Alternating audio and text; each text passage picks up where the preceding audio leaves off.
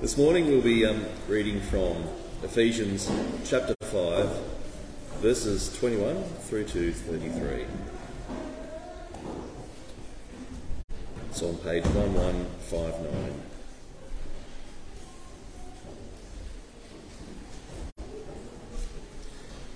Submit to one another out of reverence for Christ.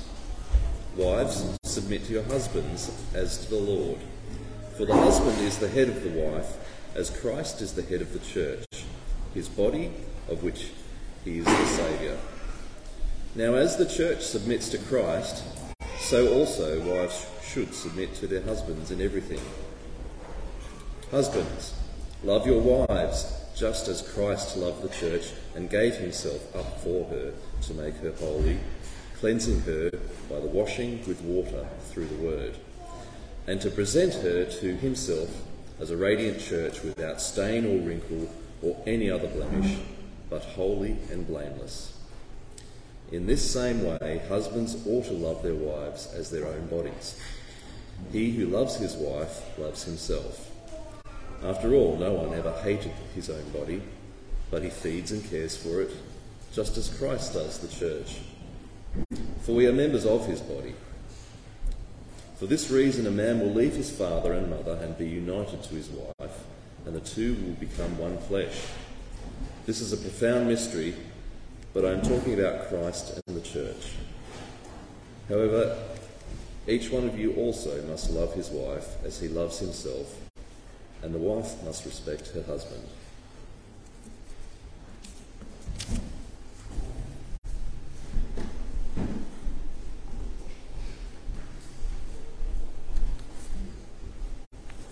Good morning, everyone. Thank you, Rob, for reading that.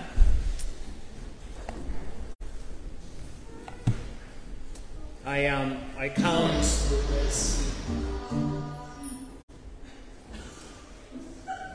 I don't. I actually don't even know how that was possible.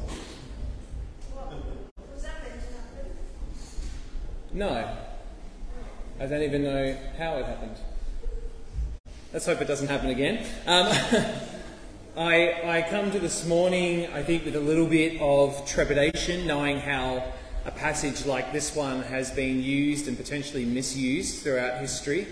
Um, and yet I want to teach it faithfully. And so as we come to it, I pray um, that, that God would use it for His glory and encourage us. Um, and just as before we get into it, um, I, have kind of had to, d- to divide this up, and so this is, will be a two-parter sermon where we will be speaking to wives this week and speaking to husbands next week. And so it's important that if you hear something today and you go, "Hang on, what's the what's the other side of the coin?" We will be getting to that. Um, so don't think um, husbands in particular. Don't be looking at your wives going, "Hey, hey, hey, you need to get onto that," um, because there'll be something for you next week. And so just keep that in mind as we go through this. Um, but let's pray and ask for God's help so that we might understand His word. Father, uh, we thank you so much for your word to us. Uh, we thank you, Lord God, um, and ask that that you would help us to hear from you, to understand what you have for us, to be encouraged um, in our faith and, and, in our relationships. Father, we pray that we would um, have spirit-filled marriages.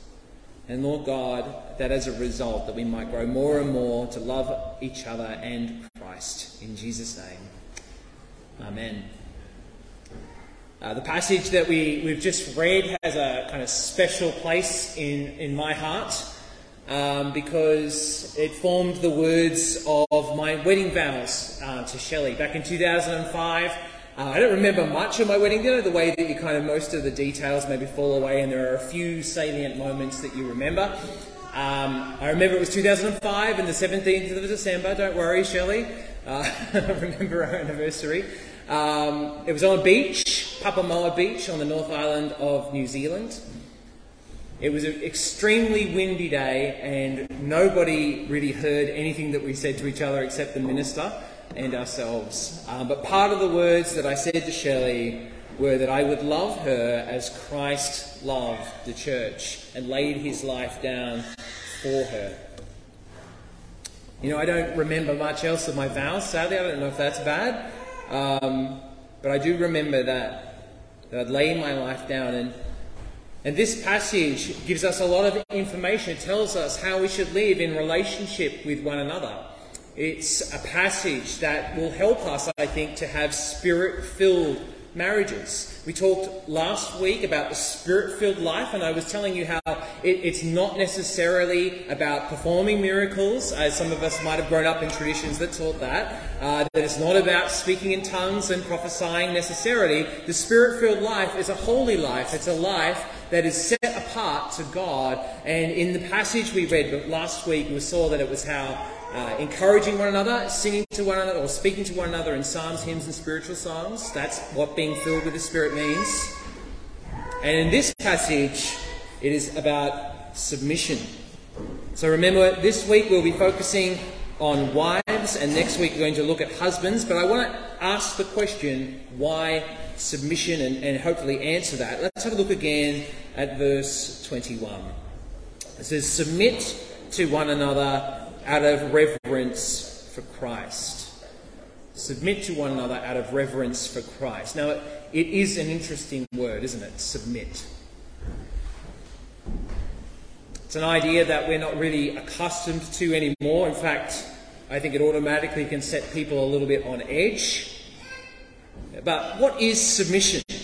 Submission is about giving someone else power over our lives giving somebody else power over our lives. And, and that's basically where the problem lies for people today. We can't see any reason that that is a good idea. And there are plenty of examples why it's not a good idea.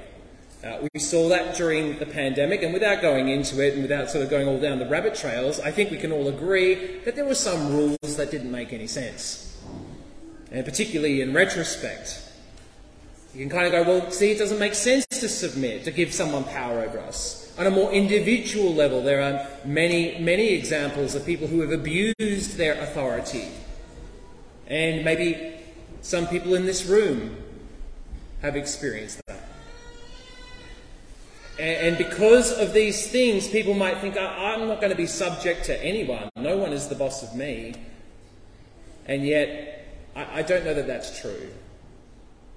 As the famous theologian Bob Dylan once said, You've got to serve somebody.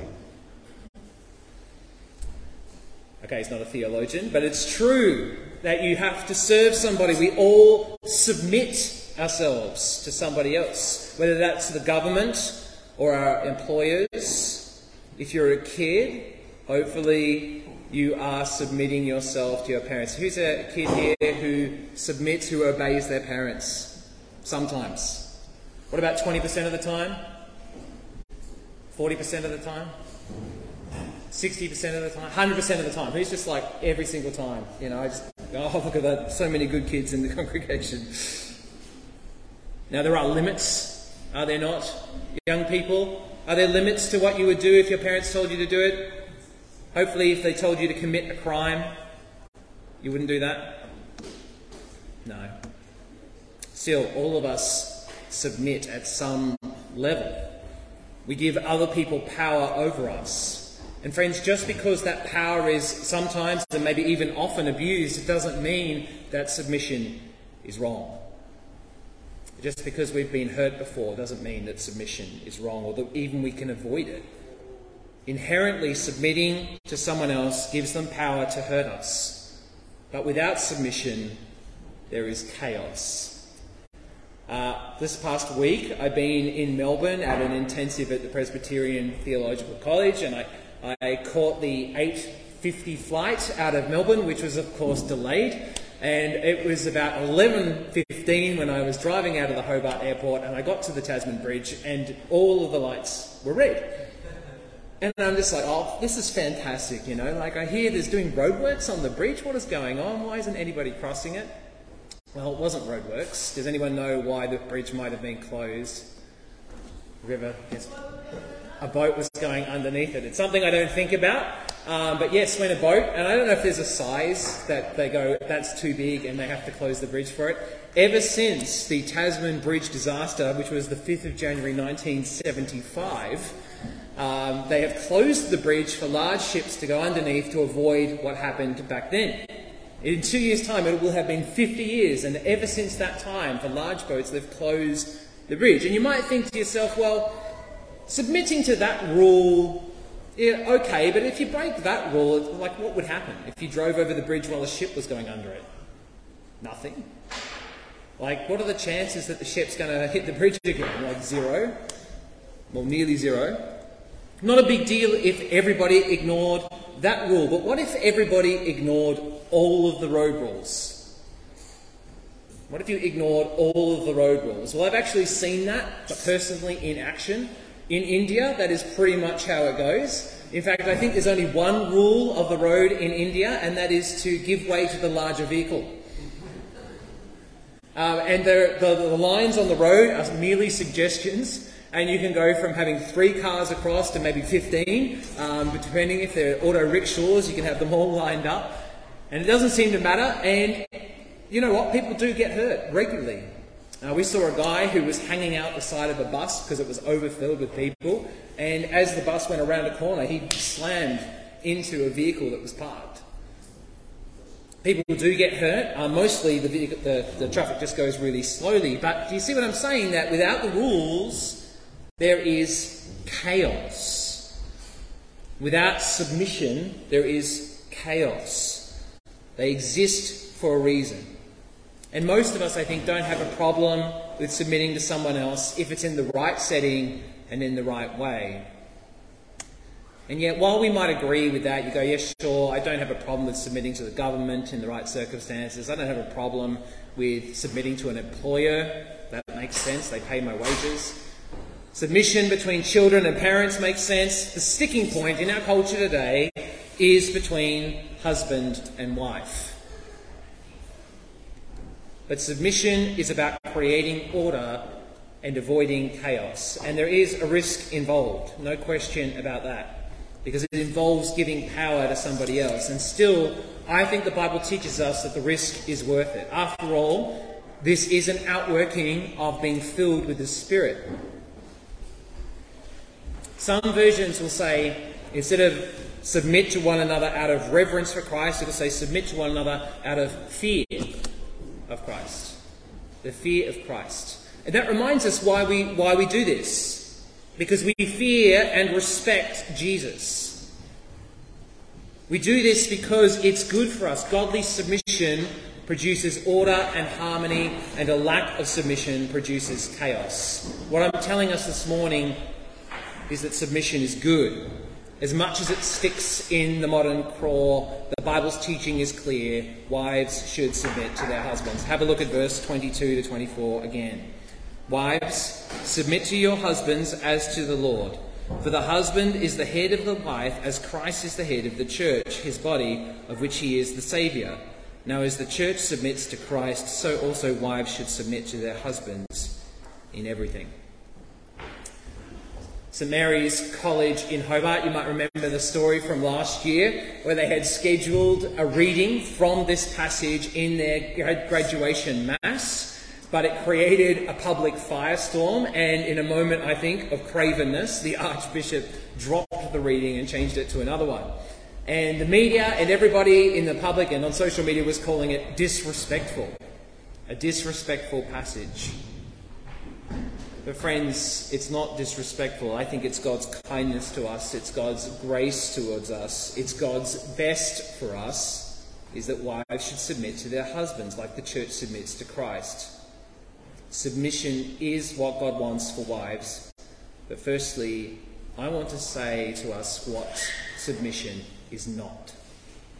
What submission is not.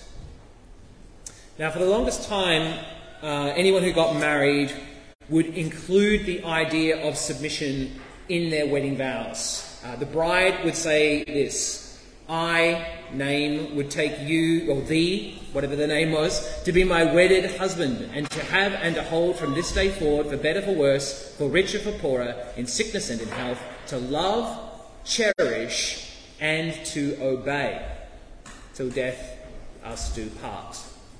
The wife would pledge to obey her husband, but the husband would not say that. The husband would say to love, cherish, and protect.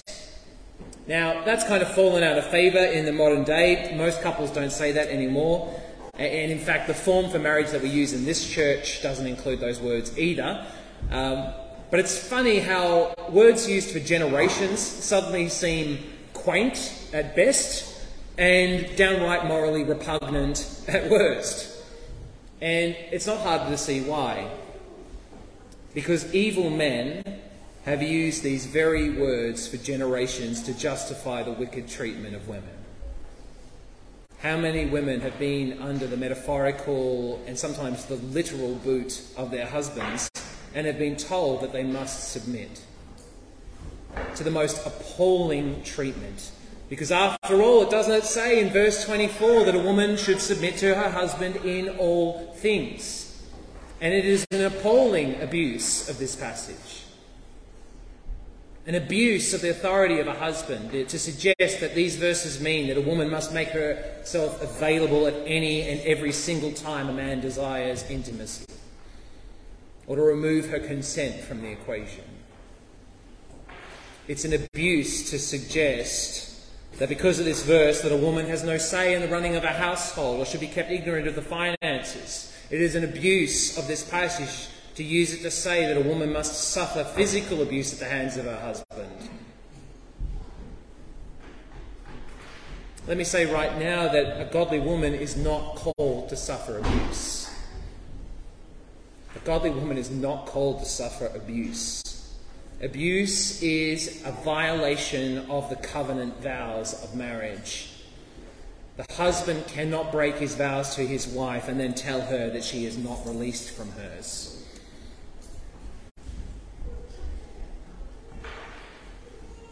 Another misuse of this passage is to suggest that women should submit to all men. That is not what this passage teaches. It says that a wife or a woman should submit to her own husband, not to any old man. Men, if you lay a finger on a woman, if you slay her with words, if you use emotional or financial or psychological abuse, then you are breaking your vows. And you have become something less than her husband, and you have voided any responsibility she has to submit to you. Friends, in the same way that we don't need to submit to a government that tells us to commit evil acts, a woman does not need to submit to her husband if that submission is either to be on the receiving end of evil or to commit evil. I heard a story recently from within our denomination. It kind of blew my mind. Um, I'd hoped that this would never happen in a Reformed church or any church. Uh, but the story was that a former elder had convinced his wife or pressured his wife into swinging extramarital relationships and over time, she formed an attachment to another man and ended up leaving this former elder for the other man. And then the church was feeling sorry for him because his wife left him. When in reality, he was the one who brought that situation about in the first place. Submission is not giving someone the power to do you harm or the power to make you sin. That is not godly submission neither is it biblical submission to suggest that a woman cannot pursue a career or work outside the home or get a university education. And you might be sitting there going, "Who? No, I've never heard anybody say it was." There are lots of people who say that that's what it means. I personally, I want female mathematicians, I want female doctors, I want female engineers. Submission is not being barefoot and pregnant, although I highly recommend being barefoot and pregnant. In fact, I'd encourage, I'd encourage women who are not called by God to celibacy to, to seek marriage and to have as many children as you can handle.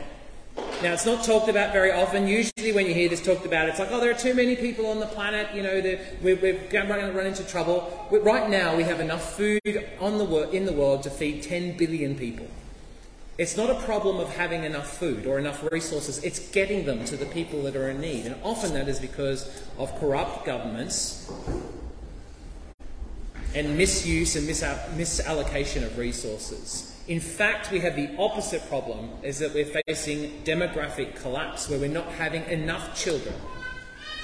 We're not having enough children. And so I strongly recommend that you have as many children as you can handle, even if that means sadly upgrading to a van. Benny's shaking his head. I actually having having a vehicle with five seats actually like that's a big mental barrier to cross, right? You have your three kids, the car's full. I don't want I don't want to get a bigger vehicle. Um, and then three is probably the, the number that is uh, hardest to manage, I think, from, a, from the non child person without any children. Um, there's research on this. I, I, I, didn't mean to go into this at all, but um, the research on this is that three children is kind of the most stressful. Um, and I think that's because you're trying to, you're still pretending that you've got two, but you've actually got three, and you're kind of running around and doing too much. And then when you have four, you kind of give up a little bit. you just let it flow. like you can't do with four what you used to do with two, so you just kind of let it go. Maybe that's it. I don't know. Um, yeah, maybe that's a that's a research paper for later on. Um, but again. Uh, it's not biblical submission to suggest that a woman must do that. Must do that.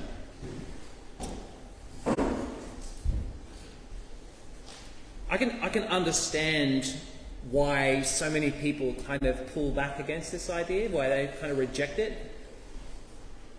Uh, like in some ways, we're paying for the sins of the past it, it's understandable that in the face of the abuse of the language of this passage that many people run as far away as they possibly can from it. But I, I don't think we can do that. I don't think we can do that because we don't have the permission of Scripture to do that. It tells wives to submit to their husbands. Let's read it again. Wives, submit to your husbands as to the Lord, for the husband is the head of the wife, as Christ is the head of the church, his body, of which he is the Saviour. Now, as the church submits to Christ, so also wives should submit to their husbands in everything. We've talked about what submission is not. Now we should talk about what submission is. Submission, in essence, is letting your husband lead you, giving him the appropriate amount of power to lead and protect you and your children. At its best, it creates harmony and well being and brings order to the home. But of course, not everybody agrees with this position. In fact, what I have just said has been called outright sexism by some, and the world in particular. And even many people in the church disagree and would hold to a view that is called egalitarianism.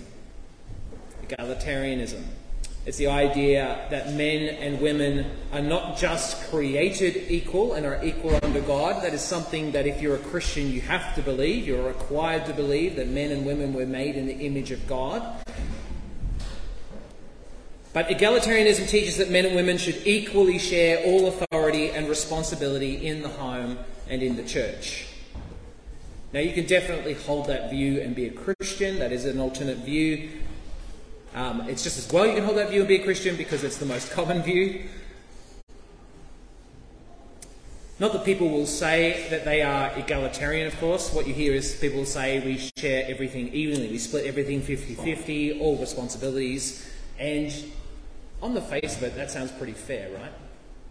50 50 split makes sense, sounds fair. 50 50 household chores, work, child raising responsibilities, decision making, an even split. What could be fairer than that? Except it almost never works out like that. Uh, women who work full time, on average, still do the overwhelming majority of household chores. And you might say, oh, that's because their men are lazy and they need to pick up their game. And maybe that's true. But mostly it's because men simply don't care about household chores as much as women do, on average. Uh, on average, a man will not care about as much as a woman about the cleanliness of the home. And there is a biological part to that. Of course, uh, your mileage might vary. Some men are more into that, and some women less into that, whatever. But women, on average, if they work the same number of hours of a man as a man, will still do the majority of the housework and the majority of the child raising. Now, perhaps we could just tell men, we could save this for next week and say, hey man, you need to pick up your game and you need to work harder after your day at work. And I do have a message for the men that'll come next week, but I think that there's actually a very good reason why in the past men were the breadwinners and women raised the children and took care of the home. I think there's a very good reason for that.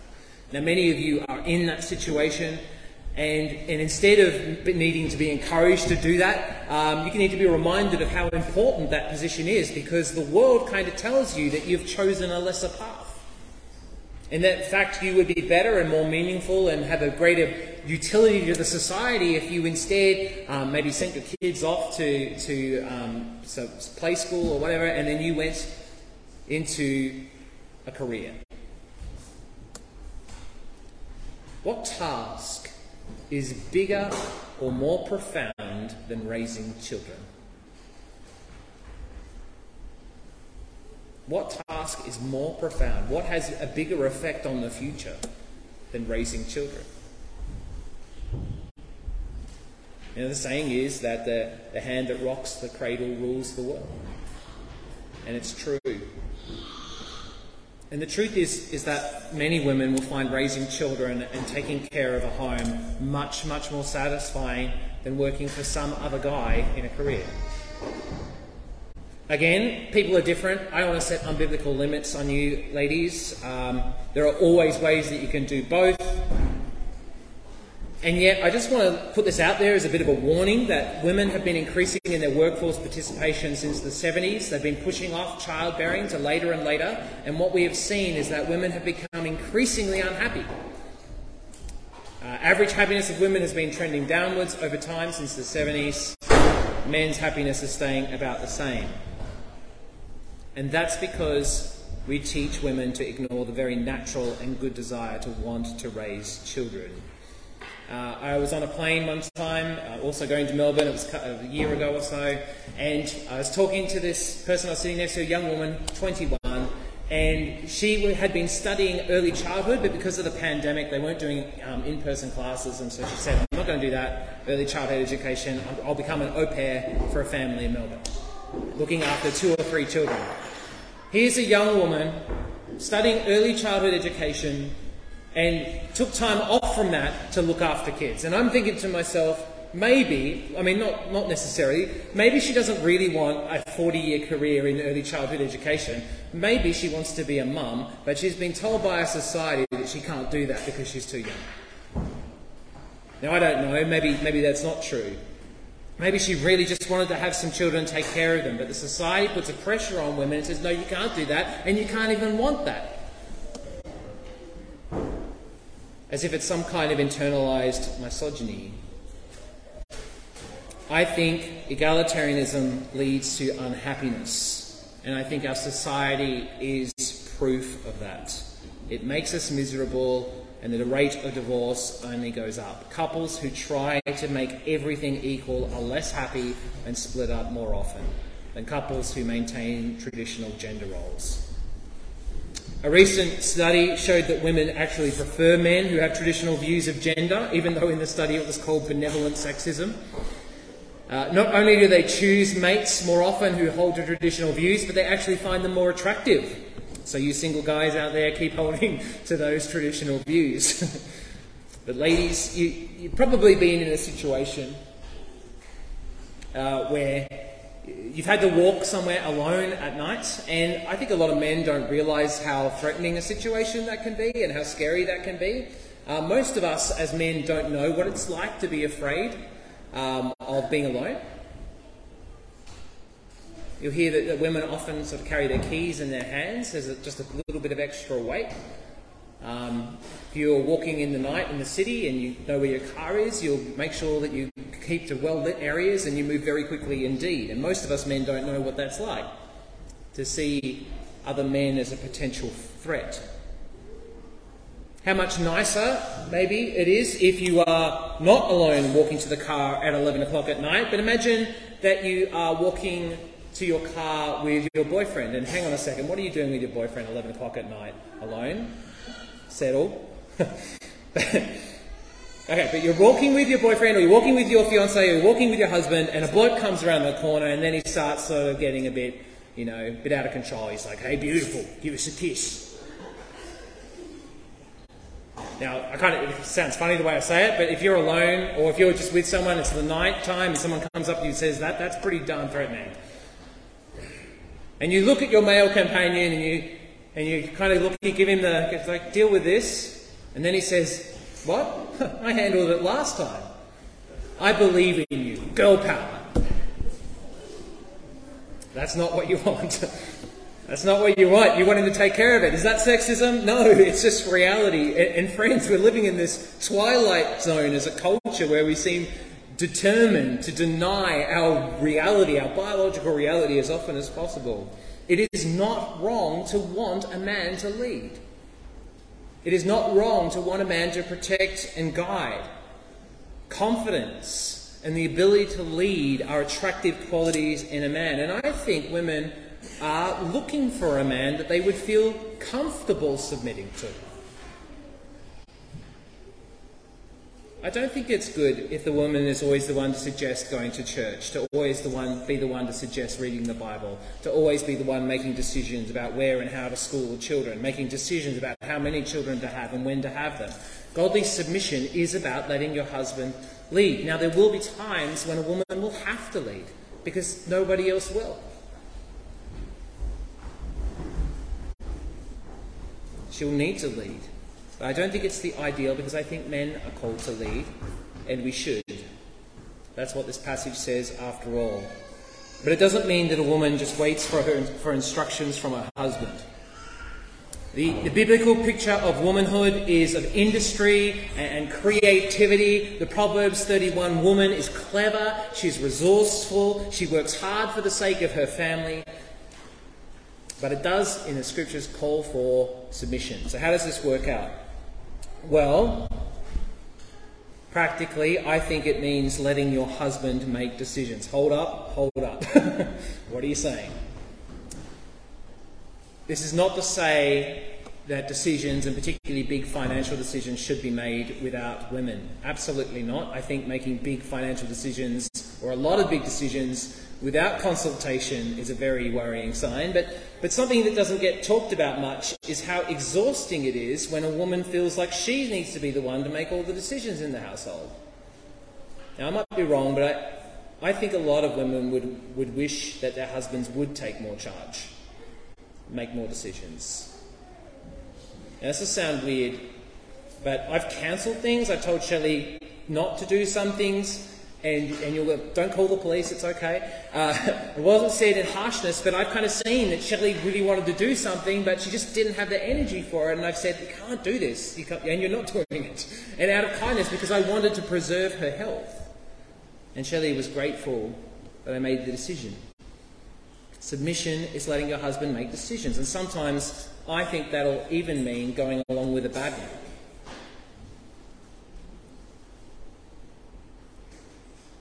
From time to time. Not just because of the call submission, but because sometimes men are a little bit dense. I don't know about you other guys. But you have to learn from your own mistakes.